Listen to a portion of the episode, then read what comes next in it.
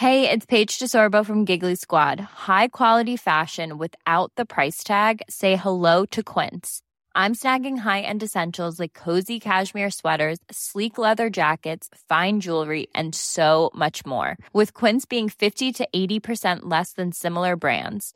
And they partner with factories that prioritize safe, ethical, and responsible manufacturing. I love that. Luxury quality within reach. Go to quince.com/style to get free shipping and 365-day returns on your next order. Quince.com/style.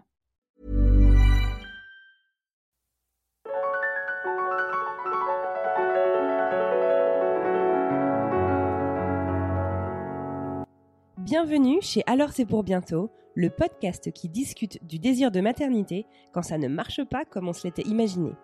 Ici, on parle PMA, insémination, FIV, attente, médecine douce, alternative, et on en parle pour les couples hétéros et homo, ou encore maman solo. Chaque mercredi, j'interviewe ainsi une personne qui passe ou est passée par là, et ensemble nous créons une communauté bienveillante qui nous aide à libérer la parole autour de ces problématiques. Moi, c'est Anne Fleur, j'habite aux États-Unis et j'ai décidé de créer le podcast auquel j'aurais aimé avoir accès pendant mes essais bébés. Aujourd'hui, nous prenons la direction de la campagne normande et partons à la rencontre de la douce Julie. Après 2 ans d'essais bébés, sans le résultat escompté, Julie passe plusieurs examens et découvre ainsi que l'une de ses trompes est pincée. Elle se lance alors dans un parcours de PMA avec son mari Charles. Après une FIV au protocole expérimental, la voilà enceinte. Dans l'épisode d'aujourd'hui, Julie nous raconte son histoire et se livre à mon micro sur son parcours de PMA, mais aussi sur sa rencontre avec son petit Léo et sur cette épreuve terrible qu'elle et son mari ont traversée, la mort inattendue du nourrisson. Si aucun parent ne devrait jamais avoir à vivre un tel moment, Julie et Charles se battent aujourd'hui pour que cela n'arrive plus jamais et mènent un combat ô combien précieux pour la prévention des méthodes du coucher en toute sécurité. Elle nous raconte aussi la pause imposée par la PMA pour agrandir sa famille et la suite, mais je ne vais pas tout vous dévoiler. Sans plus attendre, voici ma rencontre avec Julie. Bonjour Julie, bienvenue sur le podcast. Bonjour, merci beaucoup. Merci d'avoir accepté mon invitation. D'où est-ce que tu nous parles aujourd'hui ? Alors, je te parle de ma campagne en Normandie, en France. Oh, génial, ça fait rêver. Je suis née en Normandie. Ah, bah, très bien. Nous avons des points communs. Et il fait très beau. Ah ouais, bah ici aussi, mais il fait très froid. Est-ce que tu peux nous en dire un petit peu plus sur toi, qui tu es, d'où tu viens, ce que tu fais dans la vie, quel âge tu as, etc. Eh bien, donc moi je suis Julie, j'ai 32 ans, donc je suis originaire de Normandie et j'habite en Normandie depuis 1 an et demi à peu près. J'étais en région parisienne avant, donc pour le travail, j'étais responsable régionale pour une marque de prêt-à-porter. Et en fait, que j'ai quitté il y a 1 an à peu près pour me reconvertir en accompagnante périnatale. Donc j'ai déjà fait une formation en octobre dernier et je commence une autre de 1 an en septembre prochain. Ah, génial, ok, super. Ouais. Bah écoute, on va pouvoir en parler un petit peu plus en détail. Okay. Avant donc de passer à tout ça, on va parler un peu de ton parcours justement. On parle donc dans Alors c'est pour bientôt. L'objectif c'est vraiment de libérer la parole sur la difficulté parfois en fait de devenir à devenir maman. Est-ce que tu peux me parler en fait un petit peu de ce projet, avec qui est-ce que tu t'es lancée dans ce projet et voilà nous mettre un petit peu dans le contexte. Mm-hmm. Alors moi effectivement avec donc mon mari Charles. On est passé par un parcours PMA, puisque on s'est rendu compte que pour les essais bébés, ça prenait un peu de temps. Donc on s'est retrouvé en parcours d'insémination puis de FIV. Ça remonte à 2016, avec voilà toutes les batteries d'examens que beaucoup de couples connaissent. Ouais. Donc voilà, en fait, c'est le souci entre guillemets venait plus de moi, un souci d'hormones et un souci de trompe qu'on dit trompe pincée parce qu'elle n'est pas totalement bouchée. Ouais. Bouchée, c'est beaucoup plus problématique. Et donc en fait, ça rend un cycle sur 2 potentiellement pas forcément positif, quoi. D'accord. Voilà. Ouais. Donc j'avais fait notamment l'examen tant redouté de l'hystérosalpingographie qui a permis de voir cela. Donc c'est vrai qu'on s'est lancé donc dans la PMA, dans la région parisienne. Je vais juste te demander au bout de combien de temps est-ce que vous avez eu recours à la PMA? Alors en fait après 2 ans d'essai à peu près. Et on est en fait on n'avait pas du tout pensé à la PMA parce que je pense que c'est pas forcément quelque chose qui est spontané comme ça. Bien sûr. Et en fait c'est lors de mon examen donc de l'hystéro où l'infirmière qui accompagnait le radiologue voyait bien que j'étais un peu désemparée, un peu à bout moralement, même si bon l'examen est pas très agréable, mais c'était surtout le moral qui lâchait ce jour-là. Donc on a beaucoup discuté toutes les deux. Et c'est elle, en fait, qui m'a parlé de PMA. Ça a été un peu une révélation. Je savais ce que c'était, hein. Mais voilà, elle a mis des mots sur les choses. Alors que ma propre gynéco, bon, à l'époque, s'inquiétait pas spécialement. Moi, au bout de 2 ans, bon, la patience et tout ça fait que, bah, je commençais à m'inquiéter. Et donc, cette infirmière m'a parlé de la PMA parce qu'elle-même avait eu recours à 3 FIV qui avaient marché du premier coup. Et elle était enceinte de son 4e enfant de manière spontanée. Donc cette personne a été à l'origine. Ah ouais, génial. Ouais. Et puis et elle nous a vraiment donné confiance en la suite. Et donc le lendemain, donc c'était oui à peu près 2 ans environ après les débuts essai bébé. Et donc le lendemain, on avait rendez-vous à la PMA de notre ville. Ah ouais, d'accord. Donc rapide finalement. Oui. Nous on est comme ça. Enfin rapide. Ouais, voilà. Non, bah super. Quand on met des mots sur les choses, on est rapide. Ouais, c'est ça. Une fois que t'as identifié ce qu'il fallait faire, après t'es prête à vous étiez prêt à avancer. Oui, tout à fait. Donc, super. On voulait juste mettre des mots sur les choses, en fait.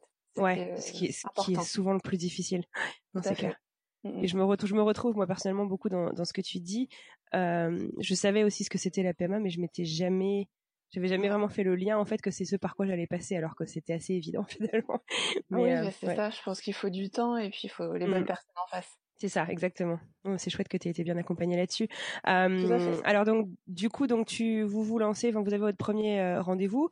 Vous avez déjà fait les examens, donc du coup, on vous propose un protocole assez rapidement. Oui, assez rapidement. On a juste attendu. Je crois que c'était un peu avant l'été. On a attendu l'été parce que généralement les PMA sont fermés 1 mois durant l'été. Et c'était pas plus mal aussi de prendre du recul sur tout ça et prendre un peu de temps pour nous avant de se lancer. Et on s'est lancé effectivement de tête, c'était un mois de septembre, donc ça correspondait à la rentrée. Et donc on est parti sur, on a fait 2 protocoles pour des inséminations. Donc la première n'a pas fonctionné et la deuxième en fait a été stoppée parce que j'ai fait de l'hyperstimulation, pardon. Ah, ouais. On n'est pas allé jusqu'au bout du 2e protocole et donc après la médecin qui nous suivait nous a proposé de passer en FIV. En FIV avec un protocole expérimental qui visait justement à réduire les risques d'hyperstimulation.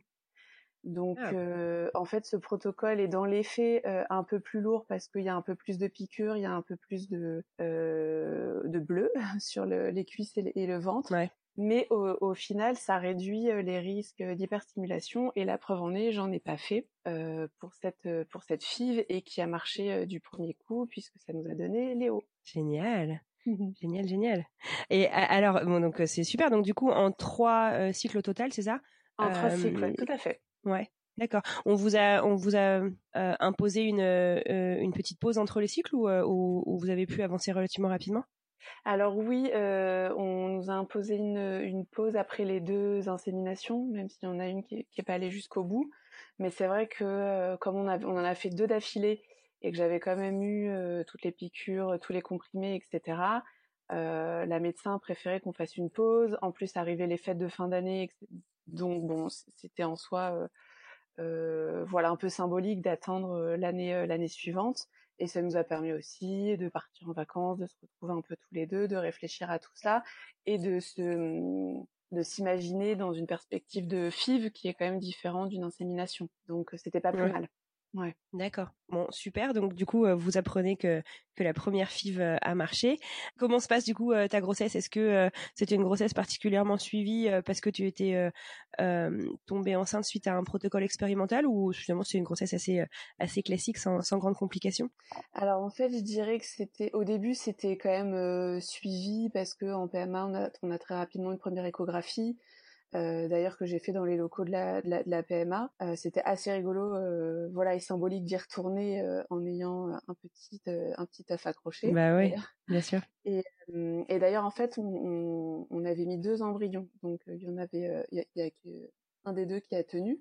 Ça nous a pas particulièrement affecté. C'était vrai que voilà, on s'est dit c'est comme ça. Ouais. Il y en a un, c'est déjà merveilleux.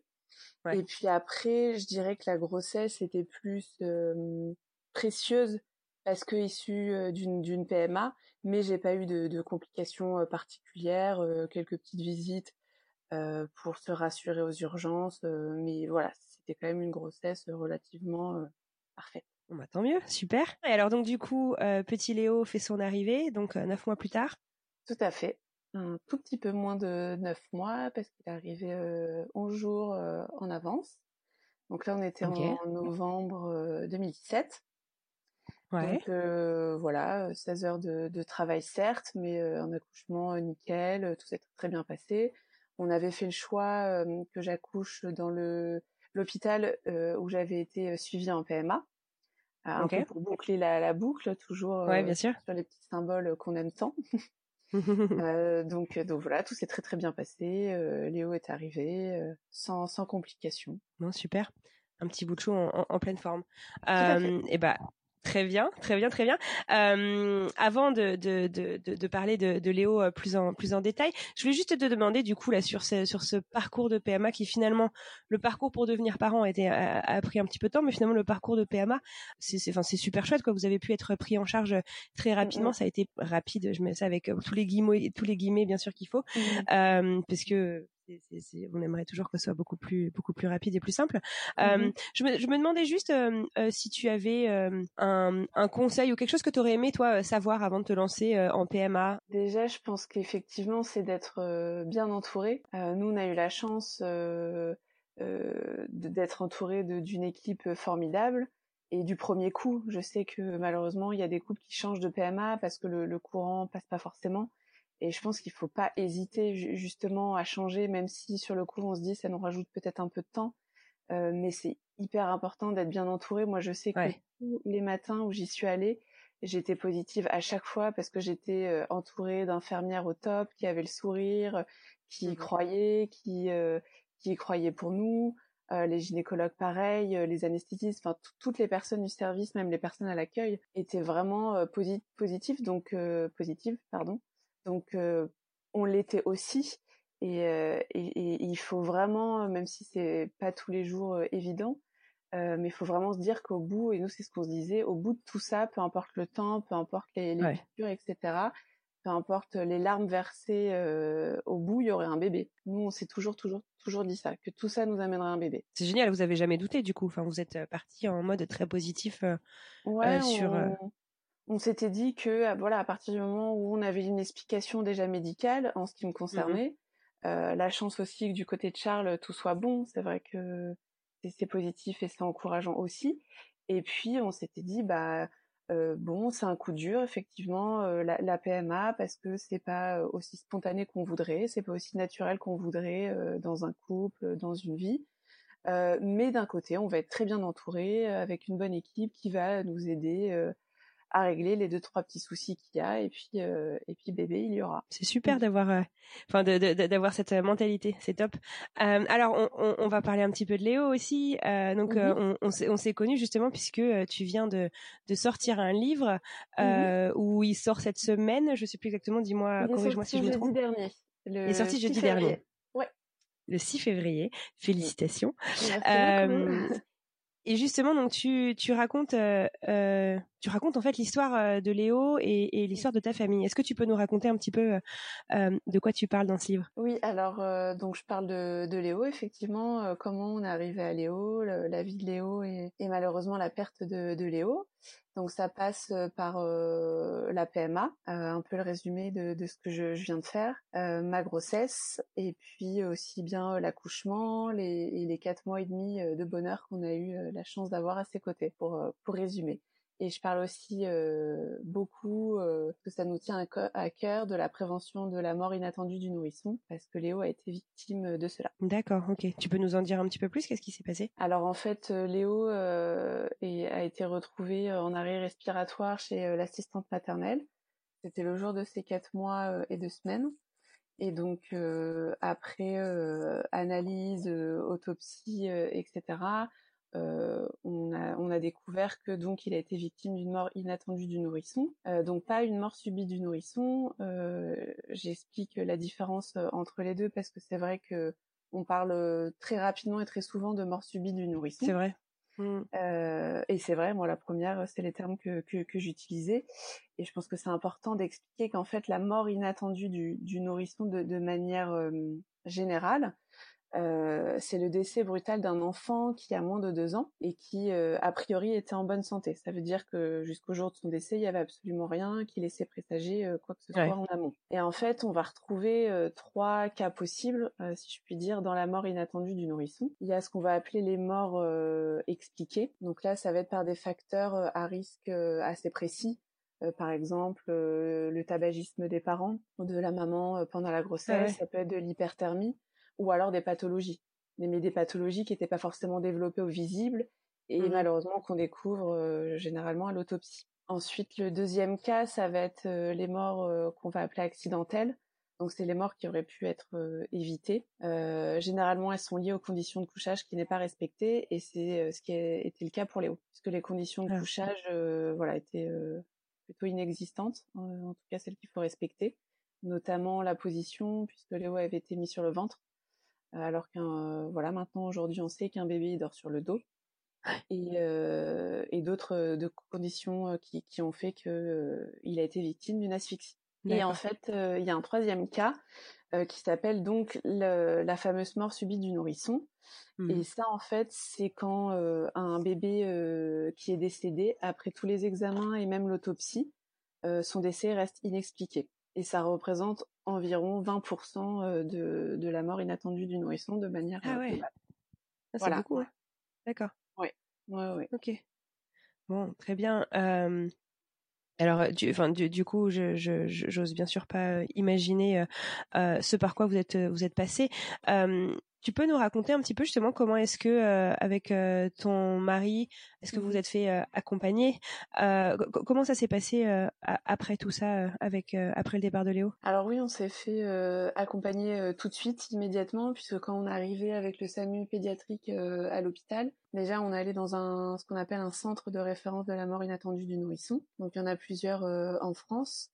Donc on a été prise en charge par la psychologue et par l'un des médecins référents du service de réanimation néonatale. Et donc et depuis ce jour-là, moi je suis toujours par exemple suivie par la même psychologue. Donc on a été prise en charge, Charles a été aussi suivi par elle. Toute cette journée horrible, ils nous ont pas lâchés. Ils nous ont expliqué les étapes, la suite, même si c'est beaucoup d'informations qu'on n'arrive pas à assimiler à ce moment-là. C'est quand même important de les avoir. Mmh. Et on a été, encore une fois, on a eu la chance d'être très bien entourés par tout le service, toutes les personnes qui se sont occupées de Léo. Donc, quand on arrivait sur les lieux, Léo nous avait déjà quittés, mais voilà, il fallait quand même être auprès de lui pour faire les examens. Et tout le monde a été d'une bienveillance remarquable. Et on est toujours très bien entourés par nos familles et par nos amis. C'est primordial. Je pense d'être bien entouré, même s'il faut aussi savoir penser à soi et garder des moments pour soi. On a le droit de pas vouloir être accompagné. C'est le choix que, par exemple, Charles a fait après quelques semaines de suivi. Moi, je le fais toujours aujourd'hui, mais c'est pas forcément régulier. C'est un peu quand j'en ressens le besoin. Mais en tout cas, il faut vraiment s'écouter et faut vraiment faire ce que notre petit cœur nous dit. Et des fois, quitte à mettre un peu des œillères sur ce qu'on peut entendre autour. Donc, faut trouver un peu la balance entre tout ça. Ouais. C'est pas évident, mais je pense que nos bébés, même quand ils sont plus là, ils restent nos bébés et qu'on reste des parents et que ça peut nous porter. même après la mort. Bien sûr, chapeau. Comment est-ce que justement, tu dis c'est important aussi de garder des moments pour soi. Et j'imagine qu'aussi en couple, c'est pas, enfin, ça doit pas être facile de te reconstruire en tant que couple après tout ça. Vous avez testé différentes choses. Par quoi est-ce que vous êtes passé, si je peux me permettre la question? Oh, je t'en prie. C'est pas évident parce que déjà le choc, le traumatisme, voilà, tout ça. Et puis, en fait, on s'est retrouvés... on avait déjà vécu l'épreuve de la PMA. On s'était un peu dit que bon, ça serait l'épreuve de notre vie, si je puis dire, entre guillemets. Et en fait, c'était l'épreuve de pleurer ce qu'on n'avait pas. Et là, en fait, on pleurait ce qu'on n'avait plus. Donc, ça faisait encore un autre choc et qui est évidemment infini et qu'il faut assimiler. Et en fait, on se rend compte que on a beau être amoureux, on a beau être très très proche, on a beau avoir vécu l'épreuve de la PMA main dans la main, on réagit tous différemment à un drame. Perdre un enfant, effectivement, c'est pas l'ordre des choses. Donc même si tout deuil fait mal, je suis pas du tout dans la comparaison, et j'en parle aussi beaucoup dans mon livre parce que je veux pas rentrer là-dedans. Mais ce qui est dur avec le deuil d'un enfant, c'est que c'est le deuil de l'avenir. Donc oui, ça remet plein de choses en question. Et c'est pas forcément évident avec le couple parce qu'on aimerait être aux mêmes phases au même moment. Et c'est pas le cas. Et en fait, il faut réaliser que heureusement qu'on n'est pas forcément toujours au même stade, au même moment. Et en fait, nous, on s'est laissé un peu chacun trouver... ces moments à soi. Par exemple, Charles a repris le travail plus tôt que moi, et on a respecté chacun ça, et après chacun a trouvé un peu son exutoire. Charles a fait beaucoup de travaux parce qu'on a déménagé, il a changé de travail, moi je me suis mis dans l'écriture, chacun avait un peu son petit truc pour se défouler, et puis je suis en train de faire ma reconversion professionnelle. Je pense qu'on a mis vraiment un point d'honneur à respecter ça, tout en s'accordant des moments ensemble pour parler de Léo, pour parler de sa perte. Et puis des fois, encore une fois, j'insiste sur le respect, laisser l'autre s'il n'a pas envie d'en parler, ou si c'est pas une période où il se sent triste, ou alors où il se sent d'en parler. Ouais, non, c'est vrai que c'est vachement important ce que tu dis. Je pense que chacun va à son rythme, même si on est en couple, on avance pas forcément à la même vitesse. D'accord. Et alors justement, le livre, et puis de manière générale la prévention sur comment coucher bébé de manière safe, mais aussi la prévention sur la mort subite et la mort inattendue du nourrisson, c'est une mission un peu que vous vous êtes donnée tous les deux. Oui, complètement, parce que c'est vrai que très rapidement, quand on s'est rendu compte après les résultats de l'autopsie, et après, bien plus tard, mais on a eu le compte rendu de l'audition de l'assistante maternelle, puisqu'elle a été auditionnée, et elle est aujourd'hui mise en examen pour homicide involontaire. Donc il y a une procédure judiciaire en cours qui n'émane pas de nous à la base, qui émane du parquet de la région où on était avant, et nous on s'est constitué partie civile. Et donc c'est vrai, quand on s'est rendu compte que ça aurait pu être évité, tout de suite, c'est Charles le premier, je me rappellerai toujours, au commissariat, qui a dit « Mais mon Dieu, il faut faire quelque chose, ça ne doit plus arriver, c'est pas possible. » Nous, on était, même si je peux pas dire qu'on espérait, parce qu'on espère rien quand on vient de perdre son enfant, mais que Léo se soit endormi tout seul, que son petit cœur, malheureusement, a arrêté de battre, et puis que il s'est endormi paisiblement, donc... Et en fait, il s'est endormi paisiblement, c'était un malheureux, mais quand même soulagement pour nous, mais ça aurait pu être évité. Donc c'est vrai que ça nous est très rapidement apparu à la fois comme une injustice pour nous, mais en se disant, cette injustice, il faut qu'on en fasse quelque chose, et il faut qu'on fasse entendre nos voix d'une manière ou d'une autre, parce que je pense que c'est quand même encore super tabou. D'ailleurs, la preuve, moi j'avais beau être... au courant de beaucoup de choses, et on faisait, je pense qu'on respectait quasiment tout ce qu'on préconise dans le couchage, mais par exemple, je ne savais absolument pas distinguer une mort subite d'une mort inattendue, enfin voilà, ce genre de choses peut porter à confusion, et en fait, en France, il n'y a pas eu de campagne depuis 20 ans à peu près sur ça, donc c'est sûr que pour beaucoup de gens, c'est pas qu'on veut mal faire, c'est pas que les parents font mal, c'est qu'ils ne savent pas. Et pour nous, c'était important de transmettre, que ce soit aux parents, même aux professionnels, les bonnes conditions de couchage. Oui, effectivement, tu parles beaucoup de ces méthodes de conditions de couchage en toute sécurité. Est-ce que tu peux les rappeler, du coup, autant qu'on les sache ? Oui, bien sûr. Donc, en fait, dans les conditions de couchage qui sont à respecter, qui sont même réglementaires, donc il y a la position de bébé. Donc, bébé, il dort sur le dos et à plat. On ne fait plus dormir bébé sur le ventre, même si effectivement, du temps de nos mamans, grand-mères, etc., on le faisait beaucoup quand bébé avait des coliques. Mais maintenant, bébé, on le sait, c'est prouvé, c'est factuel. Bébé, il dort sur le dos, à plat, dans son propre lit. Donc, c'est pareil, ça peut être un peu source de débat. Mais on peut quand même faire du cododo avec les lits qu'on met juste à côté de notre lit de parents, avec ce qu'on appelle une barrière de sécurité qu'on peut baisser quand nous on est éveillés et qu'on a envie de profiter de notre bébé, de lui faire des bisous et de l'admirer. Par contre, quand papa et maman vont se coucher, on lève la barrière. Pourquoi ? Parce que dans le lit de bébé, il faut qu'il n'y ait rien qui puisse obstruer sa respiration. Donc on ne met pas de pour de lit, on ne met pas de doudou, de couverture et toutes sortes de choses qui peuvent altérer sa respiration. Et bébé, il faut qu'il dorme donc dans une turbulette, dans une gigoteuse qui est à sa taille, et comme ça il est libre de ses mouvements, et encore une fois il n'y a rien qui peut arriver jusqu'à son petit nez. Et aussi ce qui est très important, c'est de vérifier la température de la pièce. On conseille de coucher bébé dans une température entre 18 et 20 degrés. D'accord, ok, merci beaucoup d'avoir rappelé ça. Deux questions du coup qui me viennent à l'esprit. Ces conditions de couchage, du coup, c'est jusqu'à quel âge ? C'est la première année, non ? C'est ça ? Ou... Alors maintenant, on étend jusqu'à un peu plus, puisque la mort inattendue déjà concerne... les enfants jusqu'à 2 ans. D'accord. Donc c'est beaucoup plus étendu. Ça peut paraître long parce que c'est vrai que y a beaucoup de mamans qui me questionnent là-dessus. Quand bébé sait se retourner toute seule, etc., qu'est-ce qu'on fait ? Et puis bébé, il apprend à se retourner tout seul avant les 2 ans. Quand il se retourne tout seul, ce que généralement, moi, je dis déjà, je suis pas médecin, donc je demande toujours à ce que tout ce que je dis soit vérifié avec le pédiatre du bébé. Mais généralement, les médecins disent que quand bébé il se retourne, on le couche sur le dos et après il fait sa vie la nuit. Ouais, c'est ce que mon médecin me disait aussi. Voilà, exactement, parce qu'il a les muscles, en fait, il a développé la motricité et les muscles pour pouvoir se retourner. Mais néanmoins, on fait quand même attention, et peut-être même d'autant plus, par exemple, autour de lit, si bébé arrive à bouger tout seul dans son lit.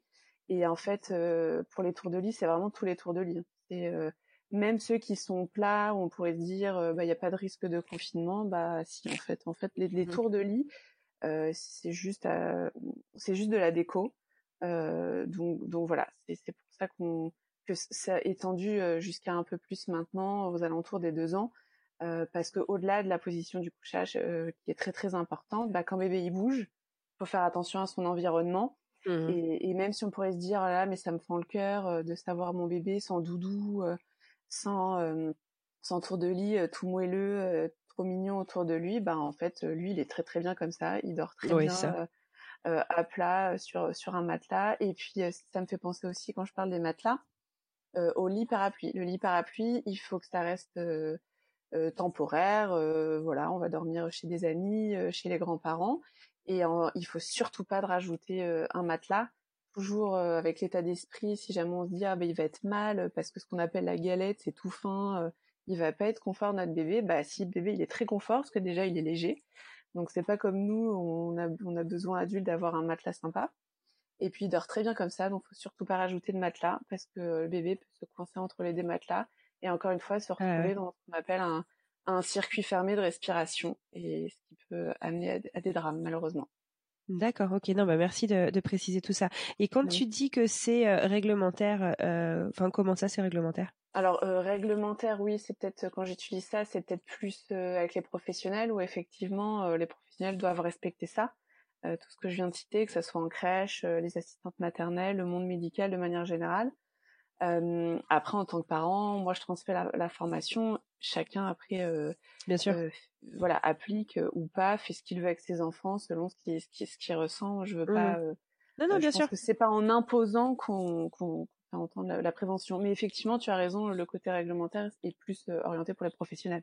Ouais, d'accord. Non, mais du coup, c'est aussi intéressant. C'est vrai que, on peut aussi du coup poser des questions aussi en fait à aux professionnels qui s'occupent de nos enfants, que ce soit à la crèche, à la nounou, etc.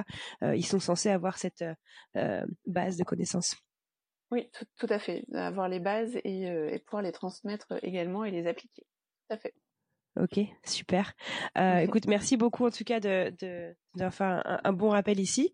Plaisir. Donc du coup, c'est comme ça donc que l'idée aussi du livre, j'imagine, est venue. Quels sont les autres moyens, en fait, je sais pas, j'ai de penser un petit peu à voix haute pour diffuser en fait justement ce message aux nouveaux parents. Alors peut-être que du coup, ce podcast pourrait y contribuer aussi. Merci, c'est gentil. C'est vrai que moi, je me suis rapidement mis à écrire sur un blog. Dans un premier temps, c'était purement entre guillemets personnel, un peu égoïste entre guillemets, parce que ça me faisait du bien. J'avais envie de parler de mon fils, j'avais envie de continuer de le faire vivre, et donc voilà, ça a commencé comme ça. C'est vrai que je me suis rendu compte que j'évoquais pas mal de fois de manière spontanée la prévention. Je faisais même des articles dédiés à ça, et puis je m'intéressais beaucoup. J'avais besoin d'avoir des connaissances là-dessus parce que j'avais besoin d'expliquer déjà autour de moi ce que c'était, parce que ça fait quand même partie de ma vie et que j'aime bien mettre des bons mots sur les bonnes choses, et je voulais surtout pas me tromper et je voulais surtout pas communiquer de fausses informations. Et voilà, je me suis renseignée notamment auprès de l'association Naître et Vivre, dont je suis membre aujourd'hui, et j'en suis très fière, et qui est une des associations en France qui s'occupe de l'accompagnement notamment des parents endeuillés, mais qui travaille aussi dans la recherche par rapport à la mort inattendue du nourrisson et dans la prévention. Donc j'ai dès que j'ai des besoins d'informations, je leur demande, entre autres. Et donc voilà, tout ça a commencé avec ce besoin personnel, mais qui s'est vite étendu à il faut partager. Et en fait, à force d'écrire, mes articles, que ça soit sur les réseaux sociaux et sur mon blog, sont arrivés dans les oreilles d'une journaliste, j'aime bien dire ma petite fée de journaliste, parce que je l'ai rencontrée, elle s'appelle Sarah, et c'est elle qui m'a proposé à la lecture en fait de mon blog, de pourquoi pas écrire un livre. Moi, j'avais commencé un peu à l'écrire dans mon coin, mais encore une fois toute seule pour moi, pour me faire du bien. Et elle m'a proposé de rencontrer sa maison d'édition. Donc j'ai accepté en me disant voilà, on veut parler de Léo, on veut parler de la prévention, donc c'est le moment. Génial. Voilà. Génial, ok. Et donc c'est comme ça que le livre a vu le jour il y a juste pile une semaine, quoi. Oui, c'est ça. J'avais commencé à écrire dans mon petit coin mes petites pages de livres. Je m'étais dit bon, je le ferais peut-être lire à Charles ou à ma maman. Puis voilà. Et en fait, quand j'ai rencontré Sarah, tout est allé très très vite, puisque j'ai rencontré la maison d'édition l'été dernier. Et donc le livre est sorti en février. Donc effectivement, ça s'est très bien enchaîné. Et puis parce que je pense qu'on est beaucoup aussi à réaliser que c'est un sujet tabou. Il y en a énormément, mais il en fait partie, et que c'est important d'en parler, et puis c'est super important. Communiquer. Ouais. Je pense que, et je m'en rends compte sur les réseaux sociaux. Je vois le nombre de parents, de mamans surtout, qui viennent me voir pour me poser des questions, parce que des fois il y en a qui culpabilisent en se disant ah, mais j'ai vu ton article, ta story, c'est pas du tout ce que je faisais. Et donc moi j'explique, mais il n'y a pas à culpabiliser en fait. On n'est pas des mauvais parents. C'est juste que quand on ne sait pas, on ne peut pas forcément appliquer quelque chose qu'on ne sait pas. Et donc c'est là le travail de prévention, c'est là qui devient très très important. Et je suis ravie, en tout cas moi, des retours que j'ai, parce que je trouve que les gens sont plutôt ouverts finalement et se braquent pas spécialement et prennent en compte les règles de couchage notamment. Donc je trouve que le message de Léo, jusque-là, commence à bien passer. Bah, c'est génial, c'est que c'est bien que les gens soient prêts à l'écouter, prêts à apprendre en fait, c'est ça. C'est super.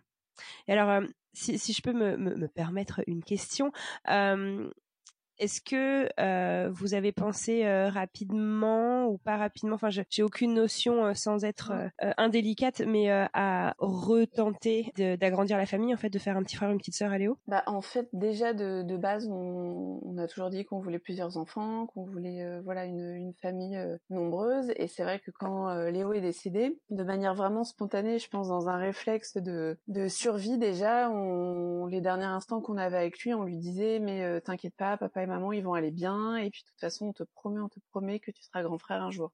Donc ça, et je pense qu'on beaucoup de parents fonctionnent comme ça, parce que l'instinct de survie fait qu'il faut tout de suite se projeter dans du positif.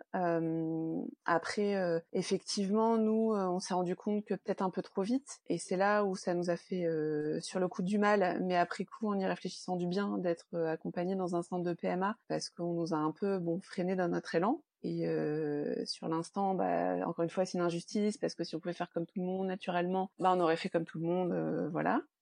Sauf que comme c'est passé par la PMA, donc on nous a un peu, freiné.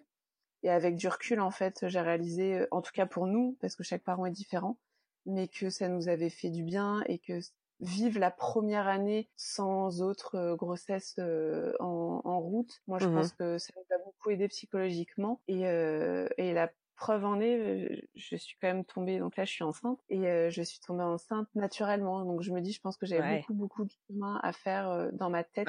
C'est pas la solution à tout, on sait pas du tout ce que je suis en train de dire, mais en tout cas pour notre cas, je suis persuadée que ça nous a fait du bien, donc on s'est laissé du temps, on a déménagé, on s'est mariés, on a passé un été tranquille l'été dernier, et après, petit frère est en route. Félicitations, c'est super. T'es à combien de semaines de grossesse? Je rentre bientôt dans le 3e trimestre. Ah, dans 2 génial. Semaines, à peu près, ouais. Génial. Ok, super. Très bien. Eh ben, écoute, c'est super. Et donc, c'est chouette que vous n'ayez pas eu à avoir recours à la PMA. Enfin, c'est chouette. Tant mieux, quoi. C'est plus rapide, et puis c'est quand même vachement moins douloureux. C'est plus spontané, mais je pense qu'un jour on y retournera, parce qu'on a un petit embryon congelé.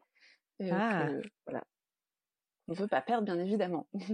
D'accord, ok. Bah oui, puis comme tu disais, vous vouliez avoir plusieurs enfants, 3-4 enfants, c'est ça que tu disais? Tout à fait, ouais.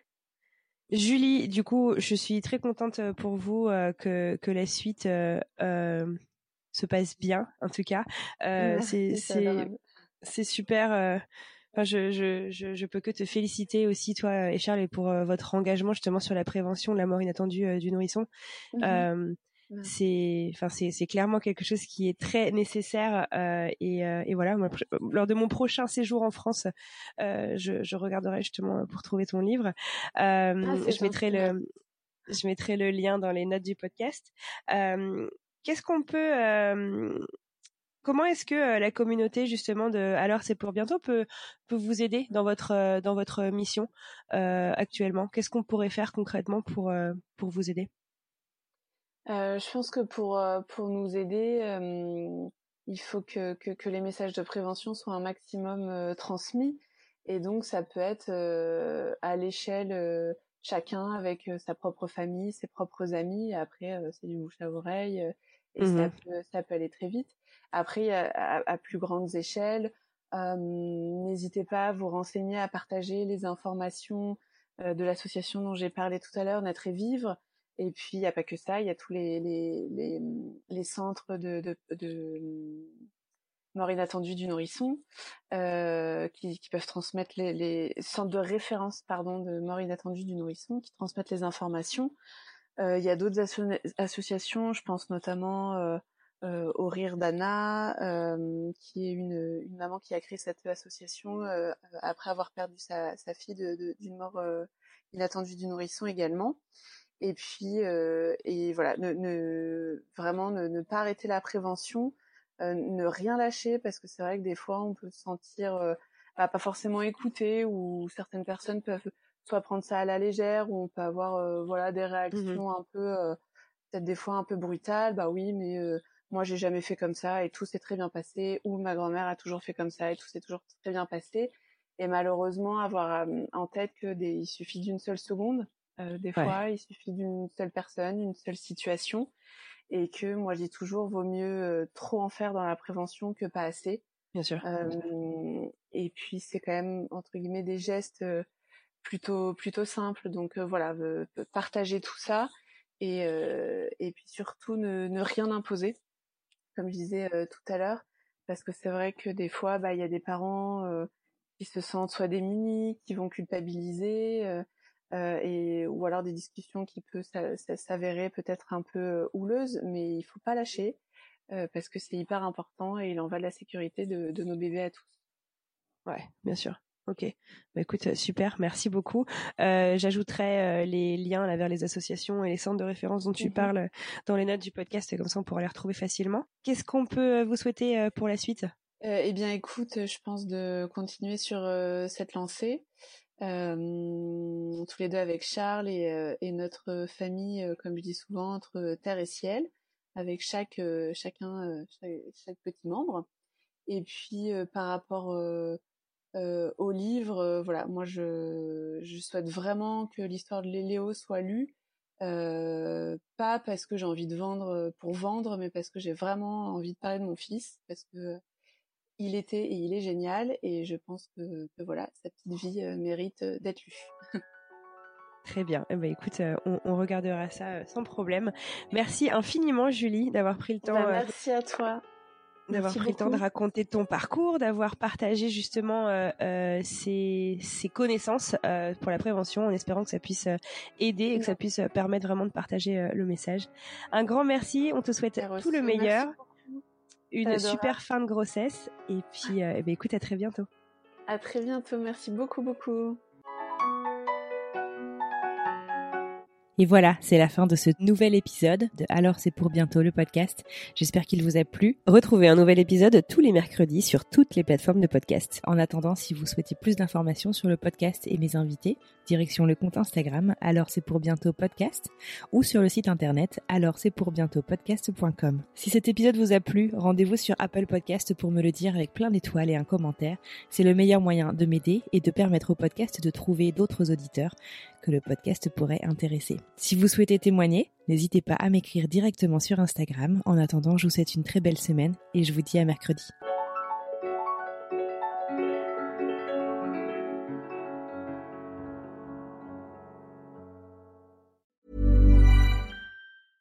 Hey, it's Paige DeSorbo from Giggly Squad.